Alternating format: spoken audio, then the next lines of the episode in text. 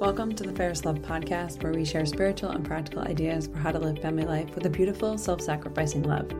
This week we have a Q&A episode with Father Jeff in which he answers the question, what exactly is a May pilgrimage? Here's what he has to say. In April 1989, my friend JJ invited me on a pilgrimage. And I had never heard of what a pilgrimage was at that point. and I made the pilgrimage with him, and he explained to me how to make a pilgrimage and that a pilgrim what a pilgrimage was. And I I thought then, and I think now that a pilgrimage is a great custom, and the month of May is a great time of year to make a pilgrimage. It helps us to understand the nature of our faith. It helps us to recommit ourselves to our faith. It helps us also to understand, I think, especially how our faith is based on relationships. When we're baptized, we're introduced to a relationship. A, re- a new relationship is formed between us and Jesus Christ. And that relationship is eternal. It's a bond that's a real bond, even though it's spiritual. It's a real bond that has eternal consequences. And one of the things that Christ does to us is he introduces us to the love that God the Father has for us. He also introduces us to a, a friendship that we have with the Holy Spirit.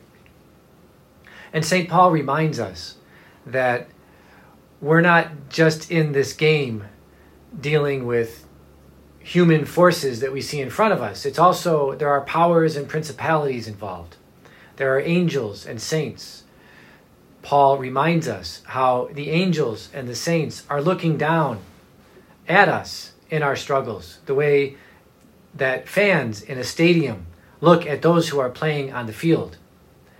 And so the wonderful thing about baptism is that it it it makes us see, it helps us to see these relationships that are so important for us.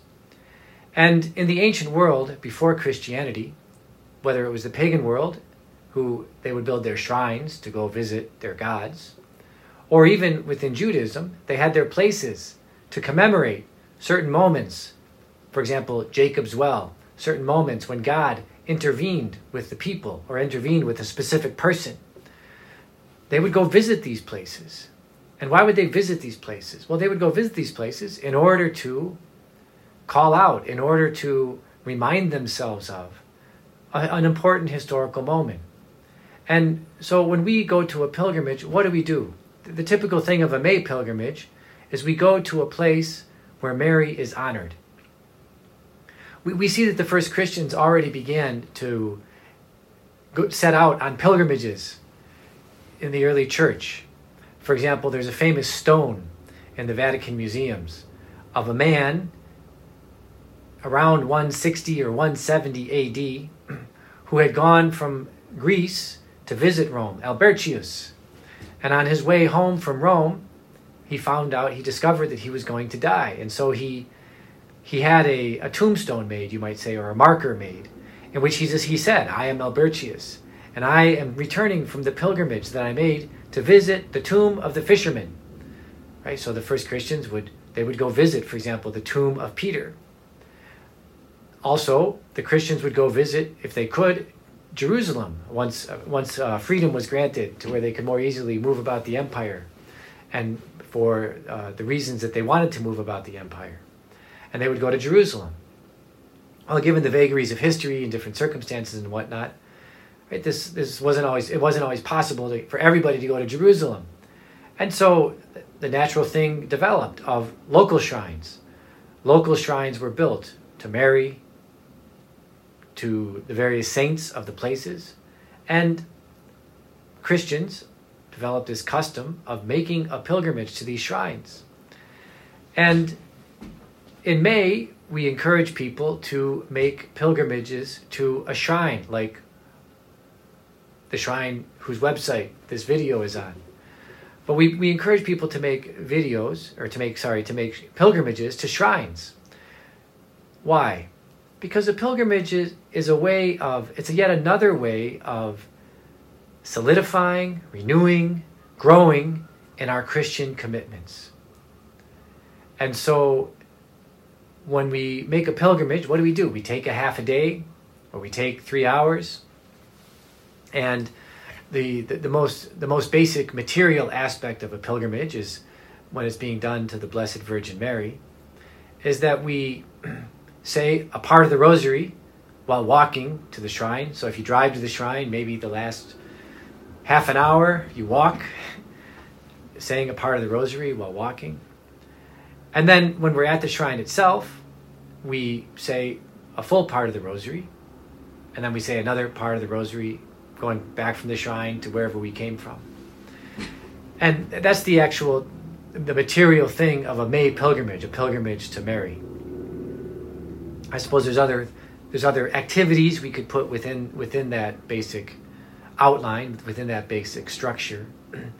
But the more important, or, or perhaps along with that basic structure, there's also something that we're doing while making a pilgrimage, something that we do interiorly while making a pilgrimage. And again, when this when my friend JJ invited me on a pilgrimage when I was 18, he explained to me the three things we try to do on a pilgrimage. It's very good to make acts of reparation or to express sorrow for one's past sins, for one's past faults, or even for just times in the past where we realized we could have been more generous with God, more loving of others, and failed to do so. The second thing we do on a pilgrimage is that we we want to thank Mary, right? We want to make some prayer. We want to thank Mary, and, and even you might say, promise Mary, that we will try to grow in some way in our life after the pilgrimage. Right? So the pilgrimage is meant to be a kind of beginning again. It's always good, uh, you might say, we make a resolution right, to improve our life in some way, to grow in a virtue, to be more dedicated, to an, an act of piety, a regular act of piety, to adopt a greater spirit of service in how we go about things. And then the third part of a pilgrimage, which is we, we can ask for prayer of petition. We can ask for something special. We can ask for something that we've been hoping for, a special grace for someone in our family, a special grace for ourselves. On that first pilgrimage that I made many years ago, uh, my friend JJ explained to me that you know it's good to ask for something, right?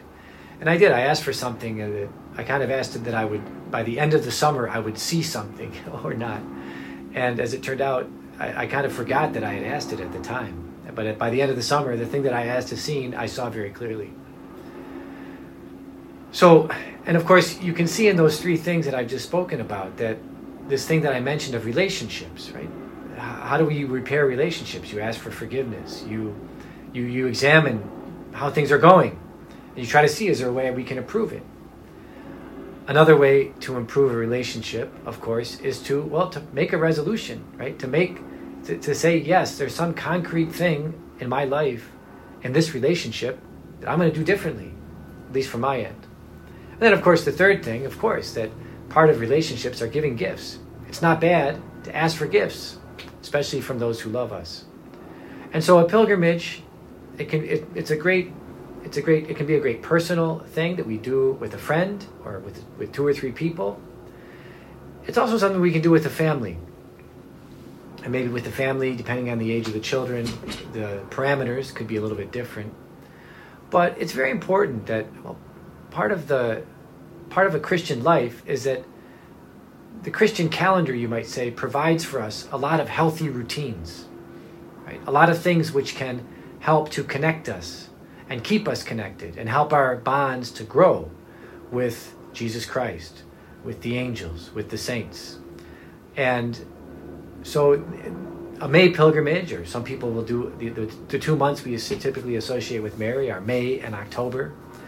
Right? But to have a kind of uh, pilgrimages help us to have a kind of rhythm to the year, a rhythm of life, right? And a rhythm of well, the seasons are like this, but then on top of the seasons, we also have these these these true parts of who we are, this true part of our history, these true parts of the relationships that we have with others that are also so important. So May is a great time to make a pilgrimage, and especially to a shrine to Mary, where Mary is given public veneration. It could be a church, it could be some shrine near a city that we that we live, it doesn't have to be uh, at great expense. And of course, obviously, there are also special pilgrimages that people will make to actual places where Mary has appeared. That's that usually entails a little bit more effort, time, income, but we can all make a local pilgrimage every year as a way of renewing our faith, renewing the relationships and strengthening the relationships that we already have. Thanks for listening to this episode. If you have a question you'd like to submit, please send an email to info at fairestloveshrine.org or you can message us on Facebook or Instagram. And if you make those May pilgrimages with your family and share the pictures on social media, we'd love to see them. Tag us on Instagram or Facebook at Fairest Love Shrine.